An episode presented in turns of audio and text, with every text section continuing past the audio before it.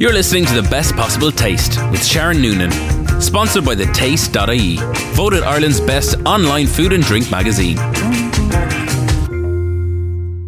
Good evening. You're very welcome to this week's Best Possible Taste. I'm Sharon Noonan, and guests on tonight's show include a Cork born Texas resident ambassador for the real Ireland, two chefs, one with a Michelin star and one with a passion for all things Italian.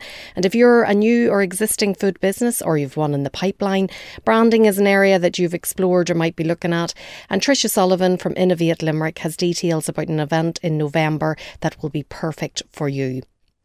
If at any point you'd like to get in touch with me here at the show, you can drop me an email to s.noonan at live.ie or you can tweet me at Queen of Org as in Queen of Organisation. So, my first guest tonight comes from Cork and now lives in Texas. Rachel Gaffney arranges once in a lifetime trips for travellers to Ireland, and I had a chat with her on her most recent visit to do some research.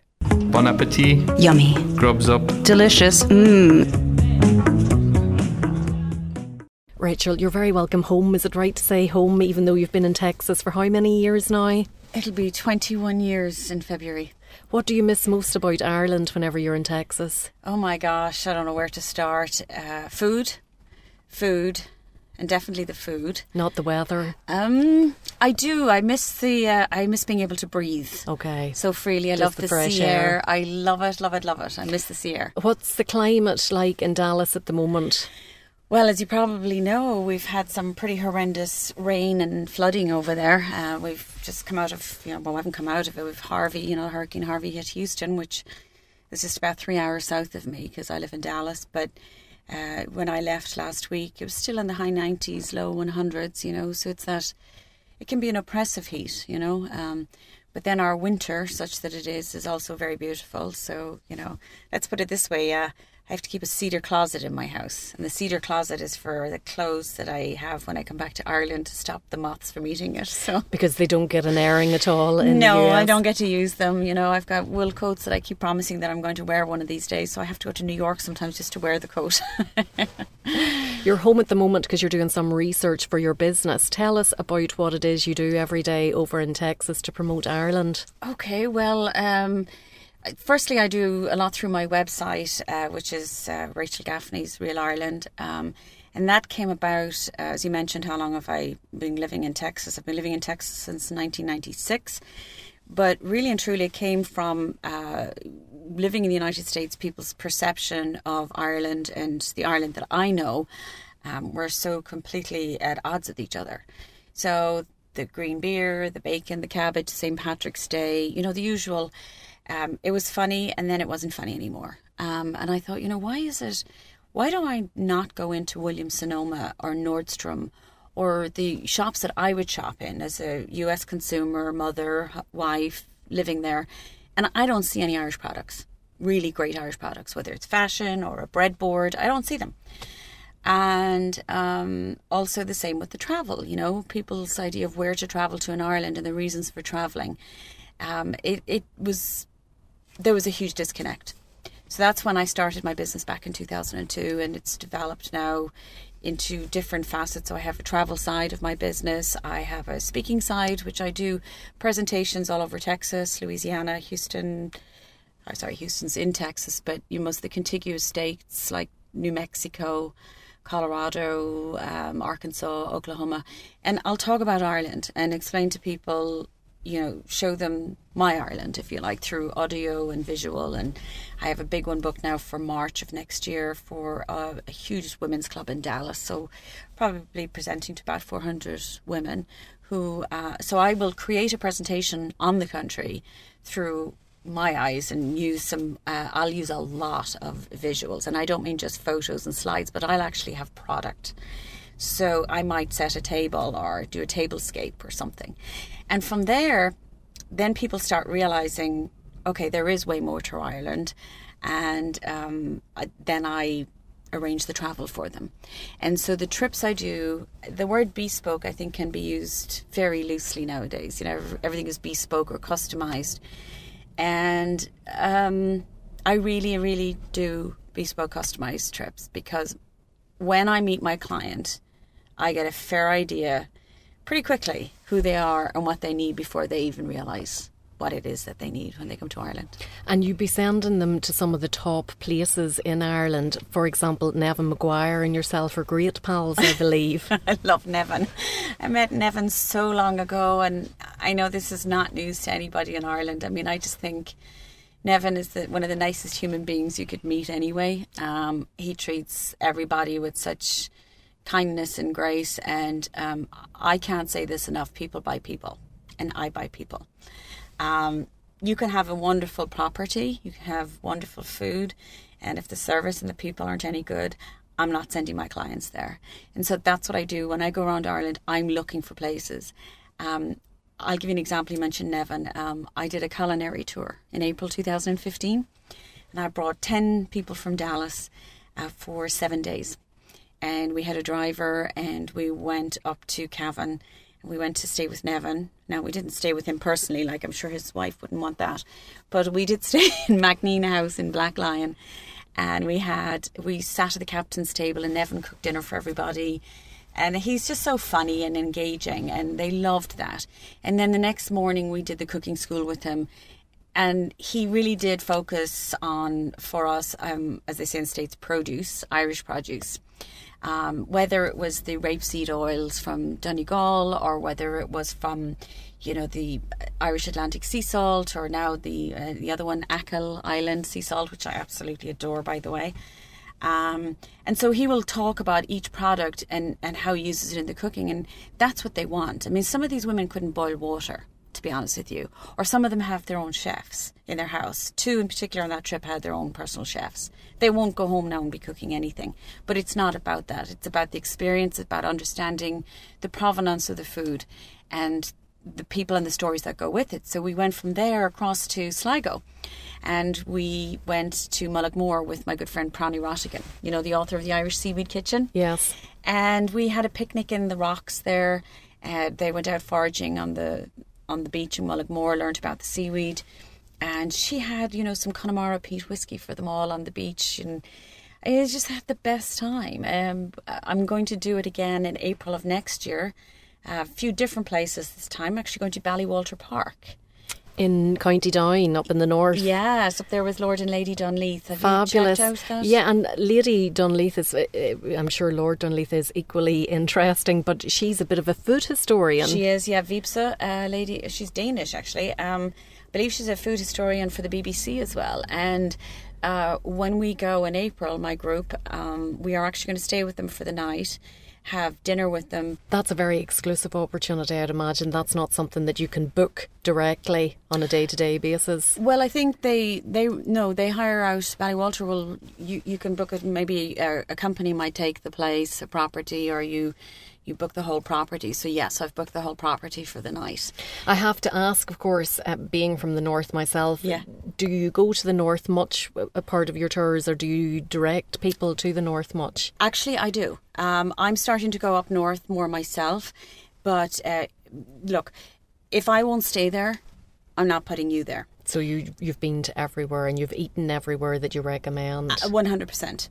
And if I haven't been there, um, and somebody wants to go there, you know, some people might know a place by name or reputation, and I will tell them up front, look, if you want to go there, no problem if that's really where you want to go. I just need you to know I have not visited there, so we're just going by what you know or their website, um, but uh, that's my disclaimer up front. It has to be. And going back to what you're saying about the north, um, I don't lead the trips very often.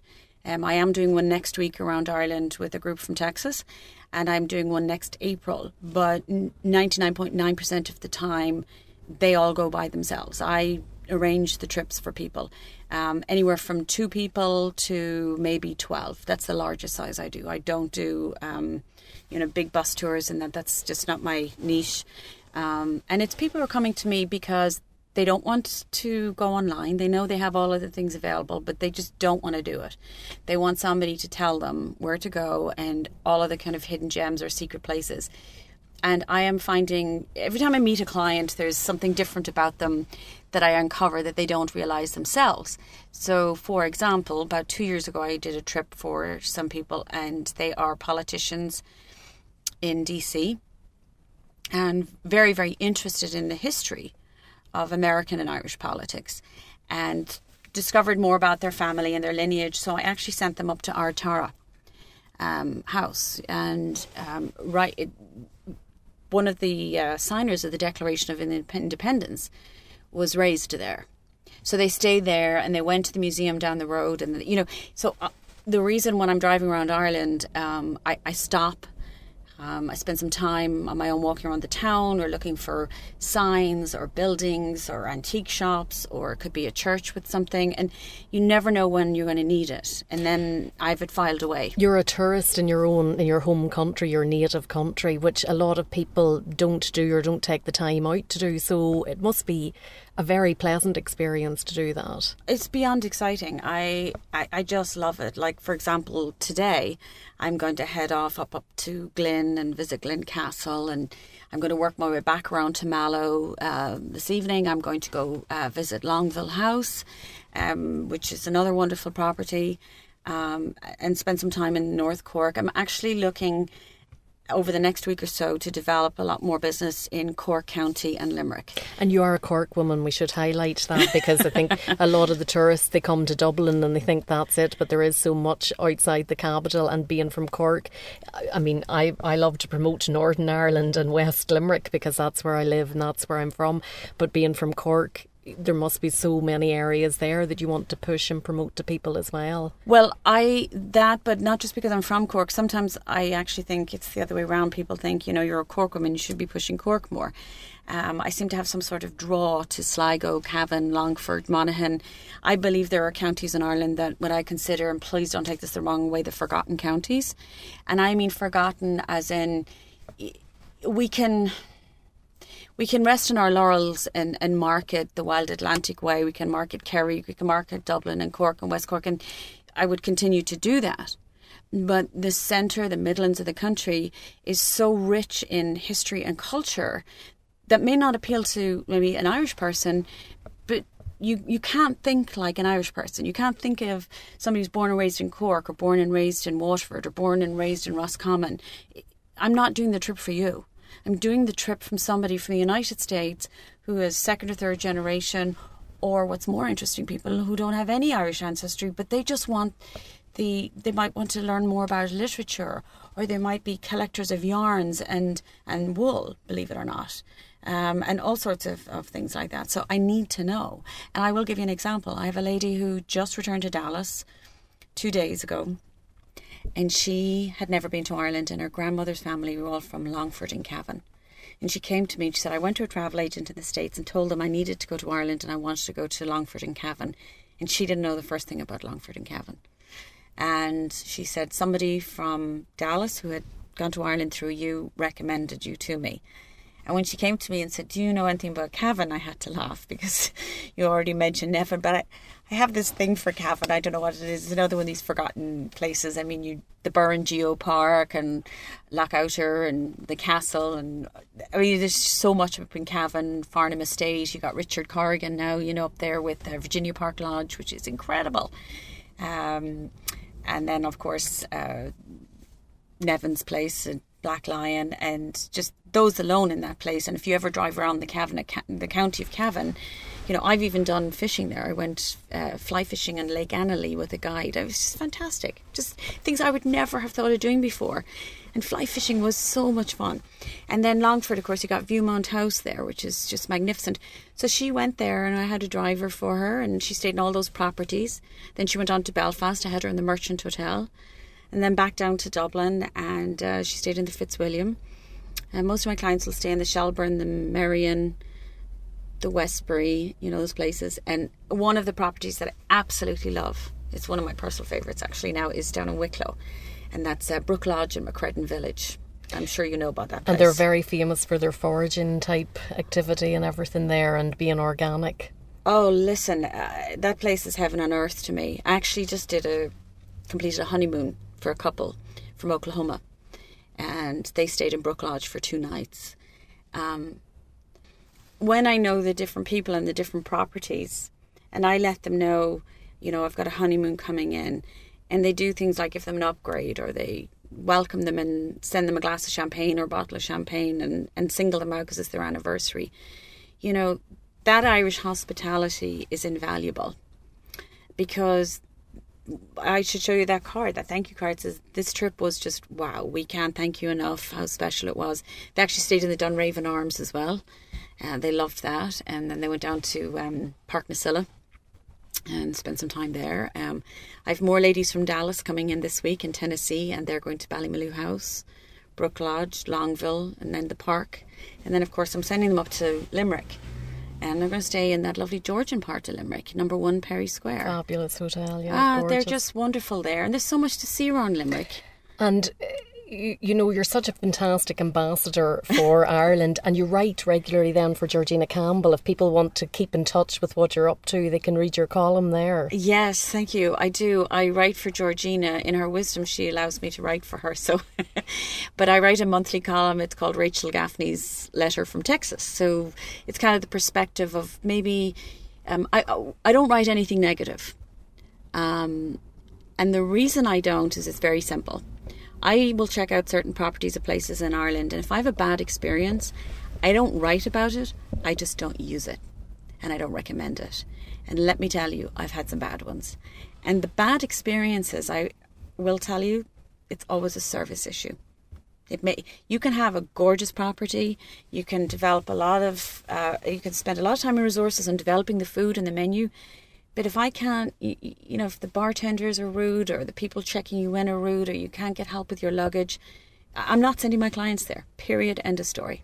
Well, I hope we're getting better at that, and I hope you don't experience too much of that. Very whenever you're- rarely. whenever you're home. Very, now. very rarely. Very rarely. There's just something about Irish hospitality that I hope we never lose because I don't think we will. I think it's in our DNA anyway. But Irish people are just so interesting. Every time I come home, I realize, you know, you can get it into a taxi in Dublin, and the guy can tell you the history of the city. It's just phenomenal. Well, enjoy your time at home. It's Thank great you. to talk to you, and best of luck with the research. Okay, thank you. I'm looking. You're listening to the best possible taste with Sharon Noonan. Sponsored by the Taste.ie, voted Ireland's best online food and drink magazine. Welcome back to the best possible taste. I'm Sharon Noonan, and just before the break, Rachel Gaffney, who is from Cork but living in Texas, was setting a great example to us by being a tourist in Ireland. And like everyone who meets him, had a great word for the lovely Neven Maguire. If you're just tuning in, you can catch up on best possible taste on West Limerick 102 FM when it's repeated on Wednesday mornings at 9 a.m. And the podcasts are available to listen to on SharonNoonan.com as well as iTunes and the podcast app. And it's also on the taste.ie website, voted Ireland's best online digital food and drink magazine. Still to come tonight, I'm in Galway talking to Michelin star chef Enda McEvoy and Tricia Sullivan from Innovate Limerick has details about a branding workshop designed to help food businesses. Next, so we're going all Godfather like ish and heading to Limerick to meet someone I can only describe as an Italian food hero. His passion for making Italian dishes using a combination of the best Irish and Italian ingredients is truly infectious. He's always on the go, but I caught up with him for a quick coffee in his restaurant in the George Boutique Hotel in Limerick City. Say ciao to Vincenzo. Cheers. Chin chin. Salut. Sláinte. Vincenzo, it's lovely to have a little cup of coffee here with you. It's a pleasure, Sharon. Welcome back. It's been Nice. a long time, too long, I'd say. Oh yeah, two years. We Oh, you're counting. yeah, almost two. You know, from when uh, we start up. It's- Time go fast when you have fun. And the last time I was here was with the Wine Theatre, which was an amazing experience. Just remind us what the Wine Theatre Oh yes, the, our famous tour of Italy. Uh, we had a break for summer, and now it's back. Now uh, it's the best of Italy to our people in Limerick. Uh, three super wine that we pick, from our premium select premium collection, and uh, different starters such antipasti board, prosciutto, salame, bresaola, cheeses, all imported by us, taleggio, gorgonzola, olives, cerignola, beautiful bruschettes, arancini, caprese salad with the bufala mozzarella from Caserta, with extra virgin olive oil. And then after we move to our famous Napoli pizza, three different kind of pizza, and one picked from our guests on social media, as we give the opportunity everybody Limerick to create their own pizza and mix with our ingredient on the kitchen. We love that because we can see what people like it and a lots of fun, you know. It's one hour and a half immersed on Italian culture, but at the same time it's fun, you know. We do a few jokes, we do some uh, some um, team player uh, jokes, you know, and that's blend all together. And uh, people love it coming in every Wednesday night to have this experience with us.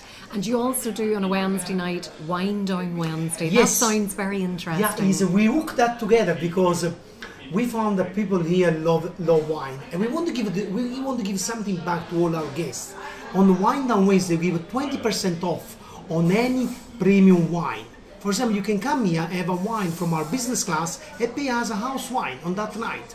And it's something uh, that people appreciate. We already start one month, it's go very well, and it hook well with wine theater to create that wine environment. Because as everybody say, and many centuries ago, the Greeks say, the wine is the nectar of the gods.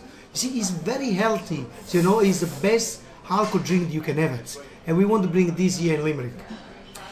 Whenever people come to the restaurant, what is the most popular dish that you have here?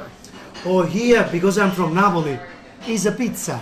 And the pizza here is not just a pizza, it's Napoli pizza. It's made by hand, using tomato San Marzano DOP, buffalo mozzarella, olive oil, made by hand. And now, on the, on the summer, we launched the new revolution on the pizza world in Ireland, pizza by the meter. Pizza, can- pizza by the meter. By the meter, How you does come- that work?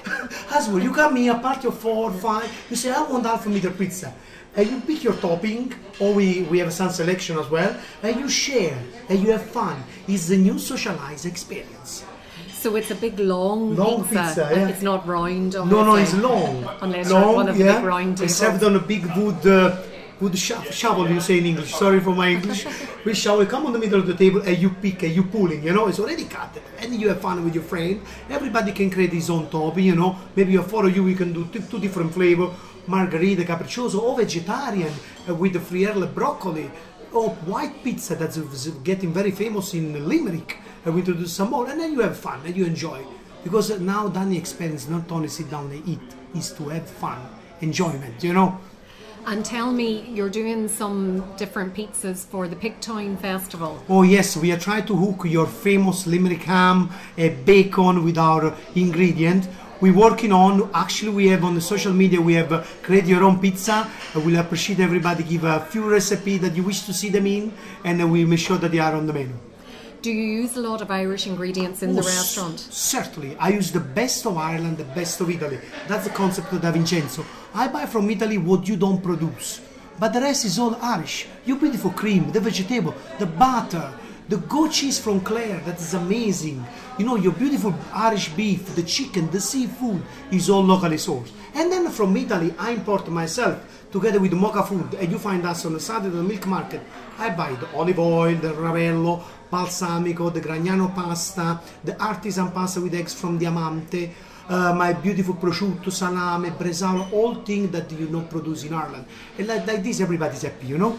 And you're there in the milk market every Saturday selling some bits and pieces. Yes, uh, I try to be there from the morning, but uh, usually you will see me after 10:30 on the peak hour because you know I need to run at the restaurant as well. Carmine and Monica are down there. That you get the sample of the product that you can purchase to take home. Because Da Vincenzo concept is everything you eat here you can take home or do home yourself as well. Because we want to be part or your we want to be part of the lifestyle of the people in Ireland. If somebody asked for your advice about an Italian dish to make that they'd maybe never made an Italian dish before from scratch, what would you suggest they start off with? I recommend to start with a nice pasta al pomodoro. Very, very simple. Extra virgin olive oil on the pan, garlic, let them brown, get some nice tomato DOP or some chopped tomato. If you have even fresh tomato, put on the pan, let's cook slowly, maybe half an hour, 45 minutes, depending how much you will do it. Get a little bit of hot water, salt on hot water, get a nice penne pasta, get something nice, you know, like Gragnano, like Diamante. Uh, let's cook for six minutes, I don't say seven. You pull it off, saute on the sauce, take a little bit of, keep some, some water from the pasta that you were boiling the pasta. It on. That's it. Parmesan cheese, and voila. Mm, or I read on, on the internet recently a friend that had gone for a cookery lesson in Italy and they had discovered that it's garlic or onions, never garlic and onions together. Is that a regional rule in Italy or is that an Italian rule? You don't put garlic see, and onions in Italy together? the rules are a little bit complicated because in Italy we have 21 region, 20 dialect. The only really Italian is spoken in Florence. And many centuries ago, we have the same background as Ireland. When Italy was unified after all the the domain from different countries, you know, the guy unified Italy said was so simple to make Italy would be impossible to make Italian. Each region has different recipe. You, for example, in Napoli, you don't mix garlic with onions. My mother will, will, will get upset with me, you know. But some some place they use it, you know. Uh, some of the school, like Tuscany, for example, you don't. You know, it's different background. You know, north of Italy, uh, like Trentino, Alto Adige, Lombardia, small, more German style. Piemonte, Liguria, more French. You can see more cream. Uh, Tuscany, middle way. South of Italy is more Mediterranean, Spanish. You know, and then you don't really mix so much things. Very simple. You know. So in the same way that Limerick is famous for its for its Limerick ham, different parts of Italy are, are famous for different, different type- product. Yeah. See, pizza from Napoli, tomato from Napoli.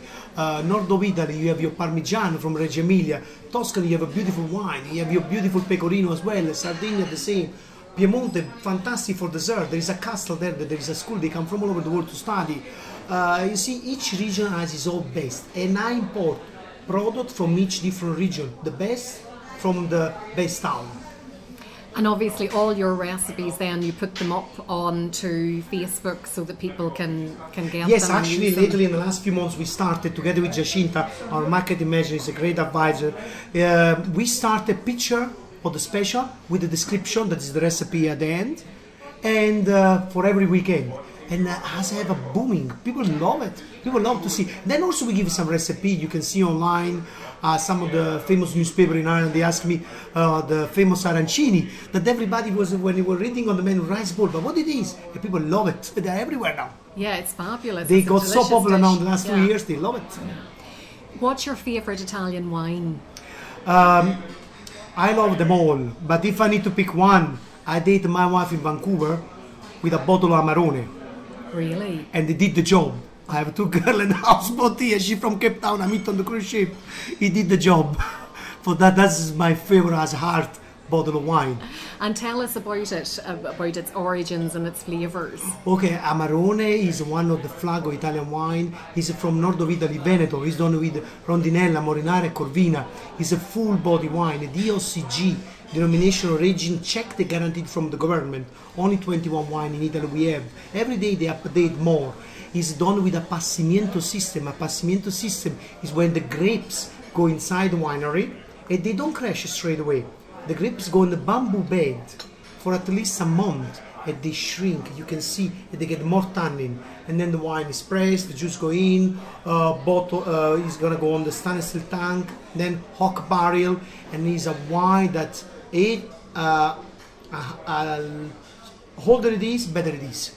It's fantastic red wine. We have it, and especially on the Wednesday night, we one down Wednesday, people come because here Da Vincenzo we serve also by the glass.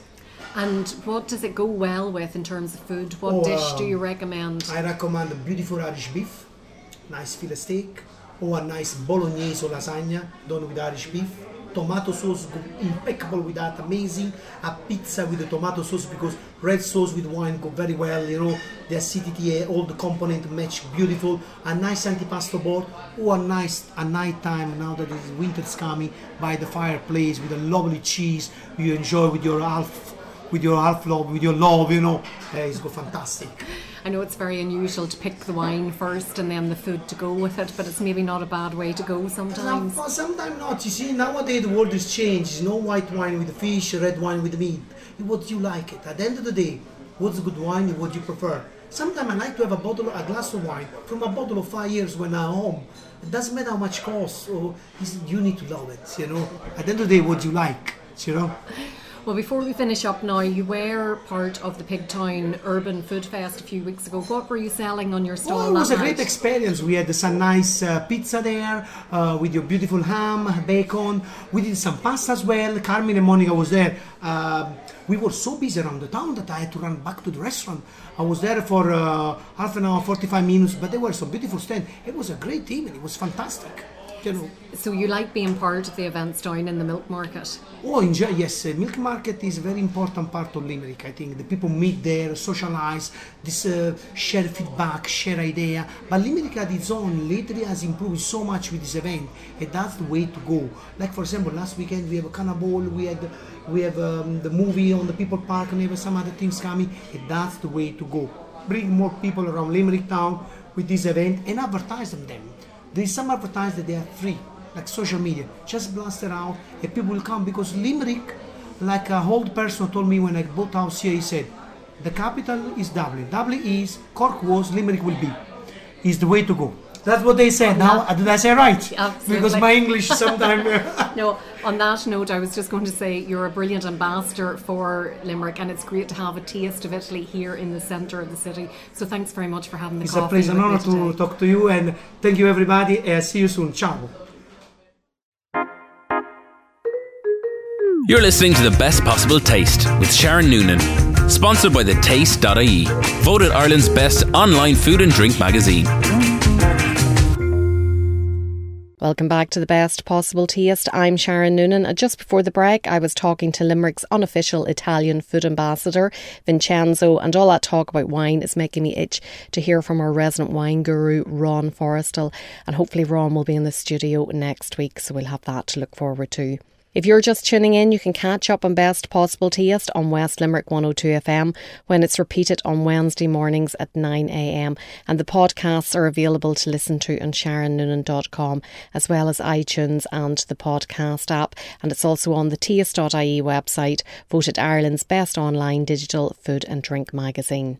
Now, last week, the focus here on the show was on Galway, and it is a city blessed with not one but two Michelin star restaurants. If you tuned in last week, you would have heard Jacinta Dalton talking to JP McMahon from the Michelin star Aniar.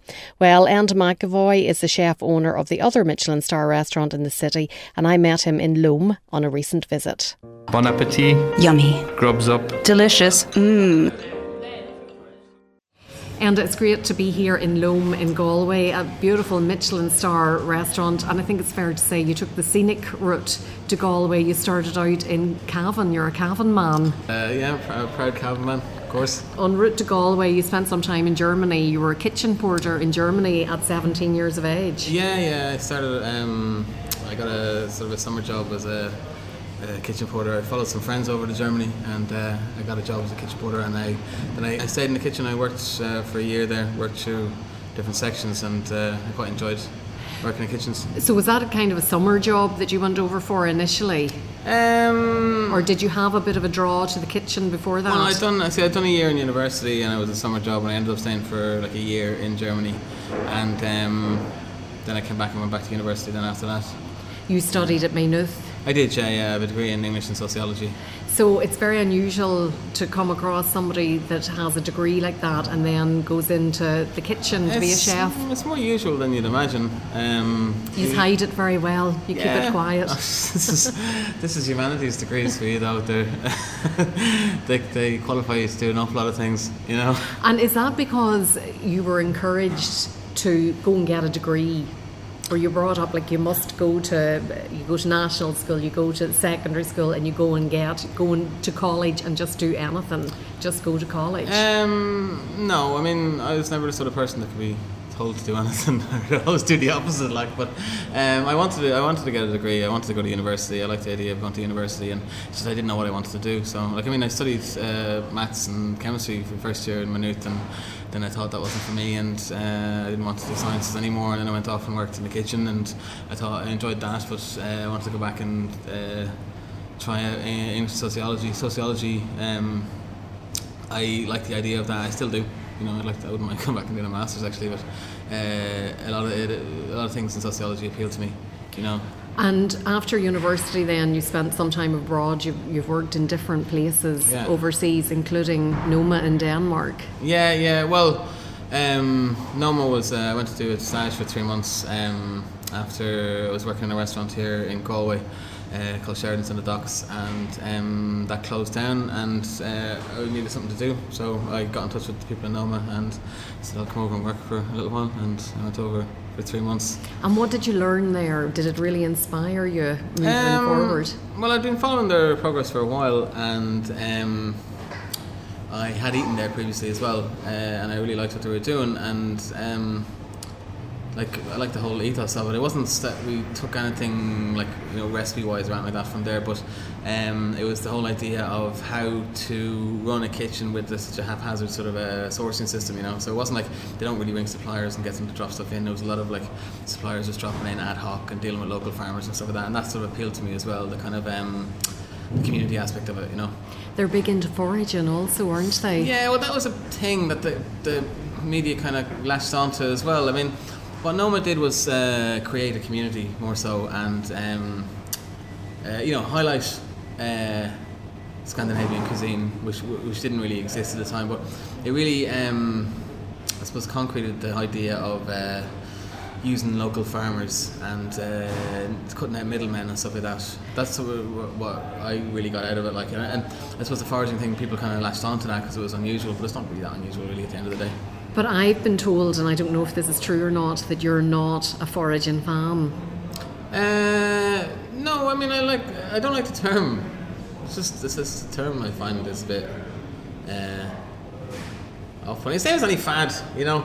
Um, fads kind of get on my nerves. I enjoy uh, foraging, I suppose, you know, and I enjoy the idea of like identifying plants. I've always been into uh, um, identifying plants. I grew up in Cavan. Um, I to spend all my time in the woods. Uh, uh, my dad is a horticulturalist. My brother's a horticulturalist, and as a result of that, I've always been interested in like you know um, just uh, wildlife and uh, flora and fauna. You know, um, but that, with this whole like fad of foraging came up, and there's a lot of people that had very little knowledge and looking at things in a in for, for what I thought was kind of the wrong way. You know, it was um, identifying plants that can be eaten as opposed to the whole beauty of identifying families of plants, which I find much more interesting.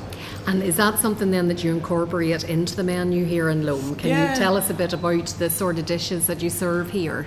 Um, so what we do here is um, we work. It was very much vegetable driven and plant driven. Um, like proteins wouldn't have as uh, centre stage as a lot of other like uh, fine dining restaurants. Um, we work closely. We have one farm, uh, Leaf and Root, run by two friends of mine, Fergal and Manu. Uh, and they supply pretty much 80% of our vegetables. So they have like I suppose a bit of a two acre plot that they grow vegetables on. Um, but they supply us pretty much all year round, like you know, and we have a variety of maybe I don't know 60, 80 types of vegetables, plants, leaves, and stuff like that, and also um, wild stuff that they they have a lot of woodland as well. So um, they gather things that we pickle, um, that we, we like they say.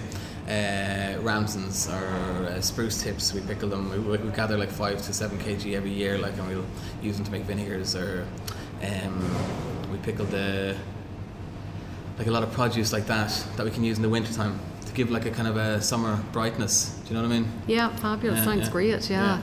Where do you take your inspiration from? Are the seasons very important to you?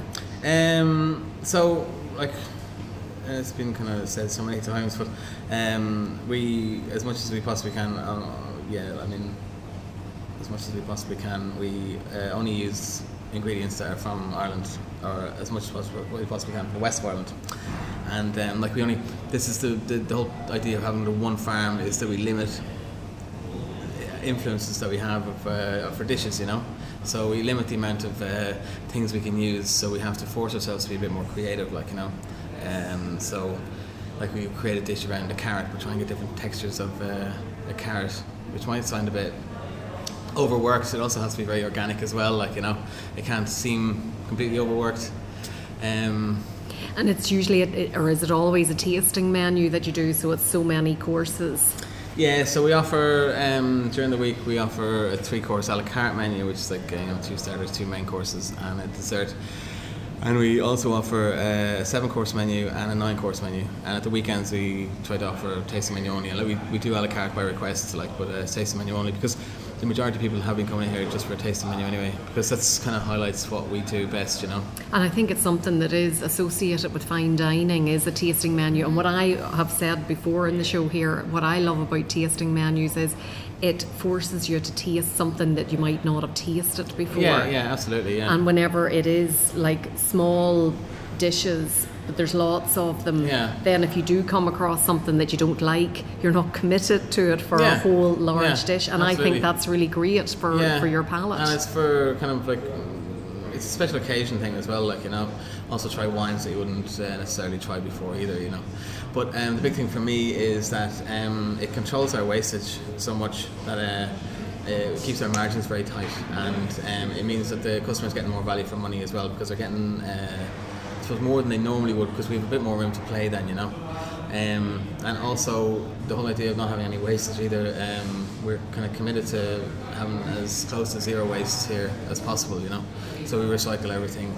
A lot of the like non uh, meat compostables go back to the farm. The rest gets uh, composted with like a industrial composter. Um, we recycle all of our plastics, uh, vacuum bags, you know, pastry pouches, and everything like that. You know, so so sustainability is very important. yeah, I think for everybody, it's a like it's a key issue that people should be a bit more aware of. Like you know, that um, especially in the restaurant industry, because there's an awful lot of waste, especially with food waste in the restaurant industry. Restaurants, any sort of food industry, um, it's food waste is a huge thing that needs to be kind of uh, addressed. You got your Michelin star when you were open here 10 months. Yeah. Was that something that you were striving for and aiming for, or did it just happen through the nature of the food that you do? Um, like I guess it's really it's like it's easy for me to say that you know this isn't something that we were striving for.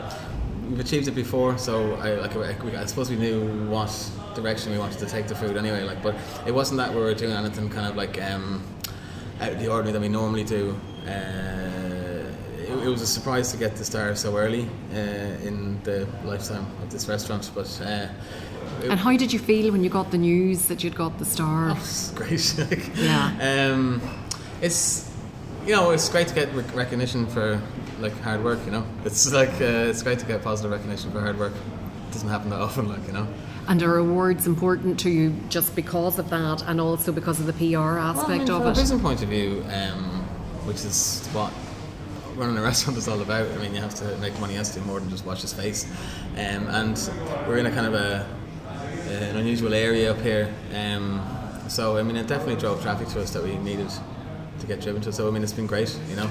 And I want to ask you about the decor of the restaurant here because sometimes I think people associate Michelin restaurants with a very traditional type environment with linen tablecloths and linen napkins. Now, I think a lot of restaurants have moved away from that. Yeah, yeah. And if you're used to dining in a Michelin star restaurant, you can see there's lots of diverse Yeah. environments. But this is quite an industrial environment. Um, I suppose it is. It's like it is what it is. We, we took a space that was uh, intended for something else. It was supposed to be a supermarket, and um, we like you know uh, shoehorned a restaurant into it. So it was always bound to be a bit industrial. Like I mean, it's. Uh, its, its appearance or its aesthetic is driven by the things that we like. You know, it's nice and tactile. There's a lot of timber. Also, it's been driven by budget as well. So I mean, um, there's no we haven't got like a, a drop down ceiling or anything like that. Um, but It's like just it. it's ex- an exposed. Yeah, yeah, yeah. But it's bare, it's nice, it's got the building itself has got good bones. I mean, there's no point in hiding any of these things, you know. It's uh, it's a big space, um, but uh, I think we've like made a nice sort of comfortable space. Uh, well, I think that's the important aspect of it, the, the comfort. It's multifunctional as well because Yeah. um, all these dividers up and down the restaurant are modular. So what I wanted was everything has to be movable because the space has to be multifunctional. It has to be like static, you know. So like we host gigs in here as well. We have um, music gigs in conjunction with Róisín Dubh, maybe every two months or so, and um, we have like uh, different events in here, like uh, talks about. Uh, the community and sustainability and uh, farming and beekeeping and stuff like that, you know. So. so it's very multifunctional now. Yeah, that was important for us to have a multifunctional space that isn't just a restaurant, you know. Now, you turned 40 this year, which is usually a big occasion in most people's lives, and you've achieved an awful lot by such a young age. What are your hopes and your vision for the future professionally and with the restaurant here? Um, no matter how many times I get asked that question, uh, I, I never have a, uh, kind of a succinct answer. Um, we're gonna carry on what we're doing. We, we like we all we had was like a business plan, you know, and uh, we kind of stuck to our business plan of like you know keep the business open.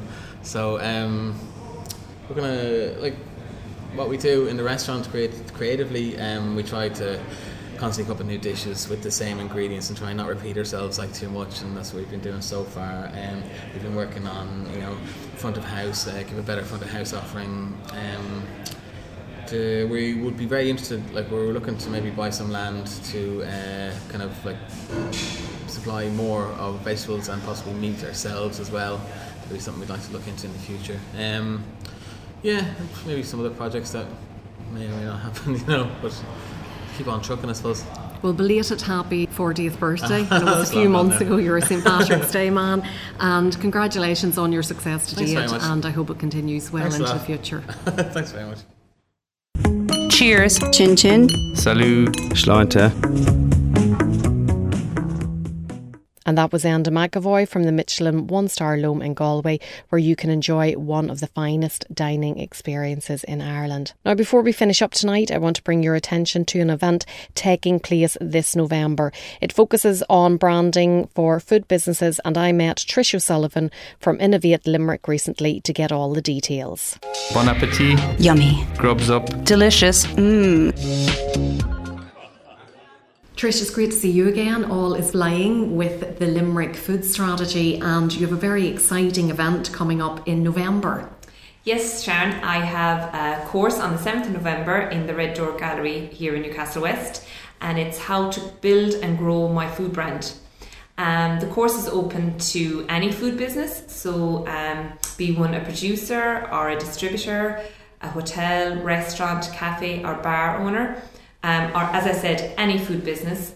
Um, we invite everyone along on the day. Um, the course is going to cover topics including the importance of branding, understanding your brand, the design process, and brand building.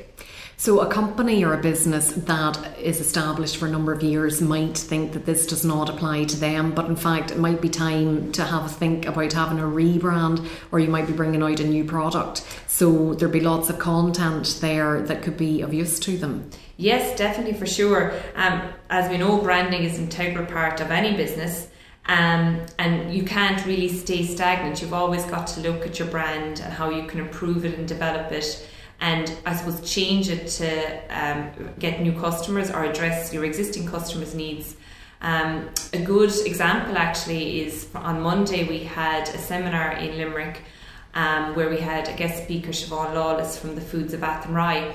And Siobhan has been in business um, for almost 20 years and spoke about how she has reinvented her brand numerous times and has made it uh, a priority to look at her brand every couple of years to see is it still relevant in the marketplace, to see how it compares with competitors, but also, um, more importantly, perhaps to see how it works for her customers, her customers still relating to her brand. Um, and does the logo and the image that her brand is portraying actually fit with what her products are delivering to her customers? So, I would very much encourage people who already have a well established brand to attend, as well as people who are maybe just starting out on their food journey and maybe still in the very early days of considering, you know, what their brand and what their identity should be. The course really will, um, you know, cover something for everybody. It is only a one day course, but it'll definitely be an introduction to the whole branding process. Um, James Burke and Associates um, from Dublin are coming down to give the course, and there'll be two guest speakers on the day. Um, one from a local um, brand development agency, and the second then from a food business who has a well established, well recognised brand. And um, they will take us through how they have created and developed their brand. So I think it'll be a very interesting day. I think using Siobhan Lawless's company, the Foods of Athenry in County Galway, as an example, is a great one because her brand has very much evolved over the time, and evolved is the word to describe it. It hasn't changed drastically. It's gone through this gradual change that the brand is still very recognisable, but it's newer and fresher the way that they've worked at it. So it's not necessarily reinventing the wheel. Exactly, because I think sometimes companies can be very fearful when they hear of rebranding or changing the brand or the, in particular, the logo maybe or the image that's on your packaging. People can get very attached to that, and rightly so. Um, but it's it's not about changing anything drastically. It's just about maybe making it a little bit more relevant to your customers. So, for example, you could have a very um, a lovely image of, say, your uh, facility where you're producing your product, and it may be a lovely photo, but the photo could be from 50 years ago, and maybe it's just a case of maybe looking at something else in the rest of your pack that might be actually more relevant to the customer and highlighting that more, but still keeping your photo, but maybe that it takes more a, a step back from what it is currently on your packaging. So again, I, I, would just encourage people not to be frightened at the thought of rebranding. It's it's not about losing your identity. It's just about maybe peaking it and tweaking it to what the customer wants to see on the pack. And sometimes it takes that fresh pair of eyes from outside your business and outside of your family to look at this and really add that bit of that bit of pizzazz to it. Definitely, I totally agree. Um, I think we we in no matter what business we're in, we can all get very blindsided by what we're doing on our day to day basis. Sometimes it takes someone externally just to point out something that can often be very obvious. Um, so I definitely think the course will really um, provide an opportunity to, for others to look at your brand um, and for you to maybe look at your brand in a new light as well. Um, so yeah, I think it'll be very beneficial to anyone, as I said, whether you're an established food business are just starting out on your food journey, I think there'll be something there, a takeaway from everyone from the day. We must talk a bit about the venue for the course because it's very exciting to see courses like this taking place outside of the city and you're bringing it to Newcastle West and County Limerick. Yes, so the course is going to be in the Red Door Gallery in Newcastle West. And the Red Door, um, for those of you who don't know, is a business centre here in the square in Newcastle West. Um, and it provides co-working and hot desking desks um, for any business.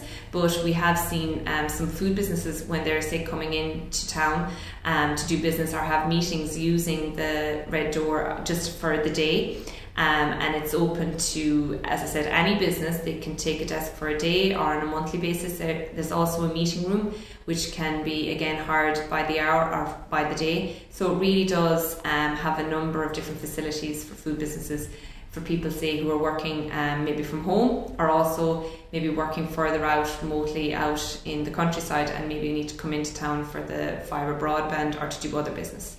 And what I've also found is that often you'd get people travelling from Dublin down to maybe Kerry and they're passing through Newcastle West and they'd come into the town here and use the hot desk and use the really it's fantastic broadband that you have. Exactly, yeah, the, the high speed fibre broadband really is a major selling point.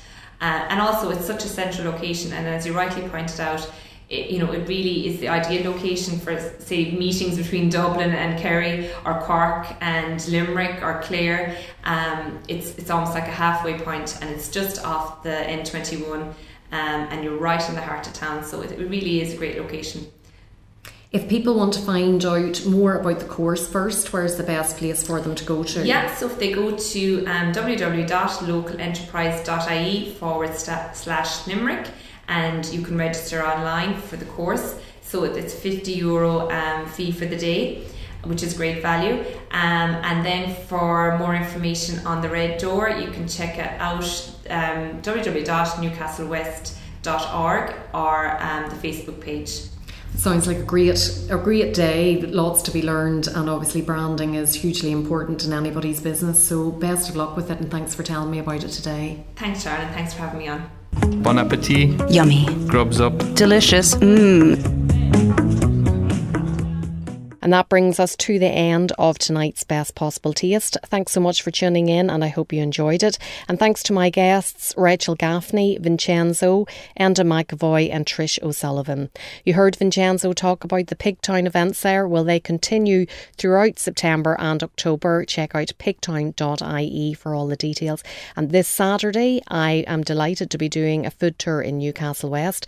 If you're interested in coming along on that, check out my website, sharonnoonan.com, on details about what's involved and how to book. And until next week, bon appetit. Thanks for listening to The Best Possible Taste with Sharon Noonan. Sponsored by thetaste.ie, voted Ireland's best online food and drink magazine. To get in touch with The Best Possible Taste, email Sharon at sharonnoonan.com or tweet Sharon at Queen of Org, as in Queen of Organisation. Bon appetit.